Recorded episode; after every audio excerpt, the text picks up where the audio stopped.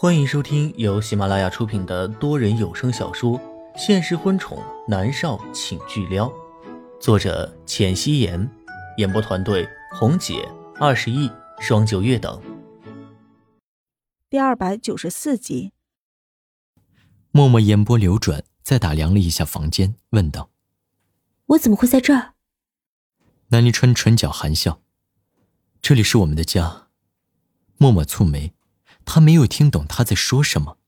他们的家，他和南离川之间是没有关联的吧？我怎么了？杨立浩呢？默默跳过话题问道：“你例假来了。”医生说你在病床上躺了太久，寒气侵体，导致剧烈的宫缩，所以例假期间你会很痛苦，要注意保暖。严凌浩帮你处理工作去了。南离川一一作答着，他望着默默，他深邃的双眸里倒映出他略微苍白的面颊。南临川的唇角微微上扬，默默沉默着，他伸手摸了摸自己的小腹，有种怪异的感觉在心里面流淌。为什么南离川和他谈起例假这种隐私的事情这么自如呢？默默和龚若轩都不曾说过这些话题。这里是你家？默默又问道。嗯，也是你家。南离川笑着说道。他伸手摸了一下默默的面颊，动作轻柔的，仿佛在触碰世间绝无仅有的珍宝。他又说道：“默儿，你终于想起我了，真好。”默默怪异的看着他。我想起你来了，我们之前认识。南离川眼眸里的希冀，被默默的这一句话一点点的抽干，瞬间变得晦暗不已。你还是不记得我？南离川有些颓然，声音都是哑的，有太多的情绪包含其中。原本的喜悦兴奋，瞬间被失望难过代替。默默静静的看着他，摇头。我们以前真的认识吗？我第一次见你是在你办公室里。默默也很疑惑，为什么他会觉得南离川的吻很熟悉？他也想有人和他解惑，可是好像没人告诉他。南临川微微低头，很是难过。他以为默默记得他了，原来都是假象。他很失望。如果不曾抱有希望。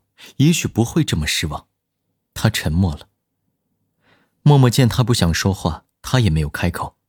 他掂量着自己的身体状况，现在走肯定是走不了了，只怕他连站都站不稳，更别提走了。咚咚咚的声音传来，房门适时的被敲响，打破了房间内的沉寂。进来。南离川的声音低哑，默默看着他。在他的身上看到了无尽的落寞，他的心猛地抽痛了一下。他蹙眉，自己为什么会有这种感觉呢？不应该呀。南离川没和他见过几次，说要追他，还轻薄他。虽然南一川救过他，他的心为什么会疼呢？默默自己应该是讨厌他、厌烦他才对呀。林芳和南思明走过来，伴随着一股浓烈苦涩的药味默默蹙了蹙眉头，他最讨厌药味特别是中药。小时候他生过一次病，医生说要用中药调，他喝了半年的药，从此以后他闻到药味就想吐。他伸手捂住了口鼻，南思明跑进来，趴在床边，对着默默露出了灿烂的笑容。嘿嘿，妈咪。默默疑惑的看着南思明，刚才原来他没有听错呀。他哪儿去找这么大一个儿子啊？南离川摸了摸南思明的脑袋，和默默解释道：“这是我儿子，南思明。”南思明伸手摸了一下默默的手，脸上带着笑容。妈咪。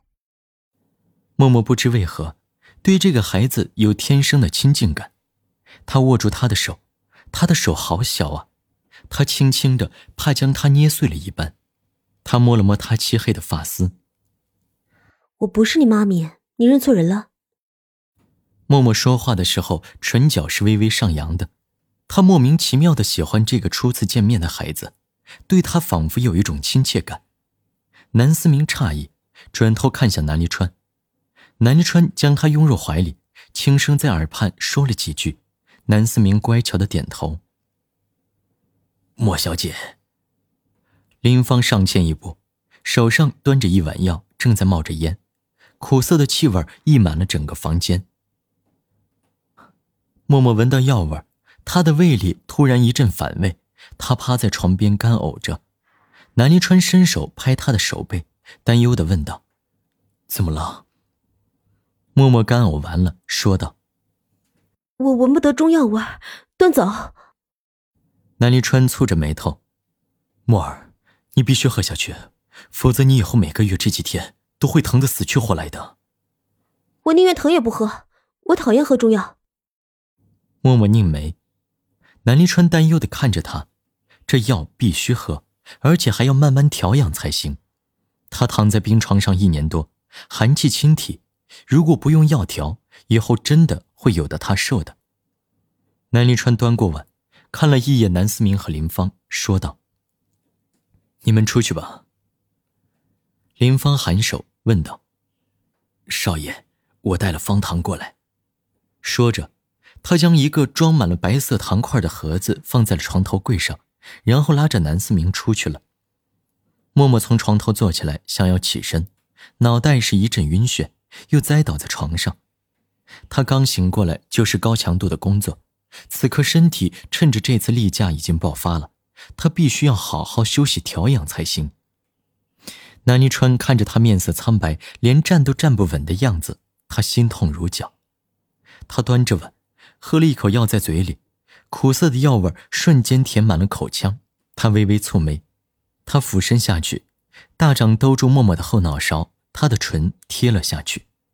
默默瞪大了眼睛，紧接着，苦涩的药水渡入他的口。他的瞳孔剧烈的收缩了一下，伸手去推南离川。男人压在他的身上纹丝不动，他吻他，逼迫他将药给喝下去。默默没有办法，还是给吞了下去。他感觉自己的头皮发麻，身体的每一个细胞都在抗议。他不要喝中药，他讨厌喝中药。南离川看到他乖乖的吞了下去，一张脸不知道是因为害怕还是愤怒，涨得红红的。就像是一朵正在绽放的桃花一样娇媚，比他面色苍白的时候更要漂亮。他松开了他，默默扬起手对着他的脸就是一巴掌。你 混蛋！南离川却稳稳的接住了他的手。南离川，你你……默默的话还没说完，南离川抓起一块糖喂入了他的嘴里，甜蜜的气息瞬间将满嘴的苦涩给掩盖住。他蹙着的眉头舒展开来，南离川端着药碗放在他的面前，啪的一声，我不要喝。默默一手将南离川手中的碗给推开了，南离川猝不及防，药碗直接砸到了地上，满地的水渍，苦涩的味道溢满了房间。默默捂住口鼻，戒备的看着南离川。南离川没有生气，他摸了摸他的脑袋，柔声说道。莫尔乖，不吃药以后真的会很痛的。像默默这种痛经的状况，例假时间是不准的。南泥川不可能时时刻刻在他的身边，总归不能让他每次都疼得晕倒在医院呢。他必须要喂他喝药。默默拧眉：“你是我的谁？凭什么管我？电话给我，我要给若轩打电话，要他来接我。没有我的允许，任何人都接不走你。”你乖乖的喝药，我送你回去。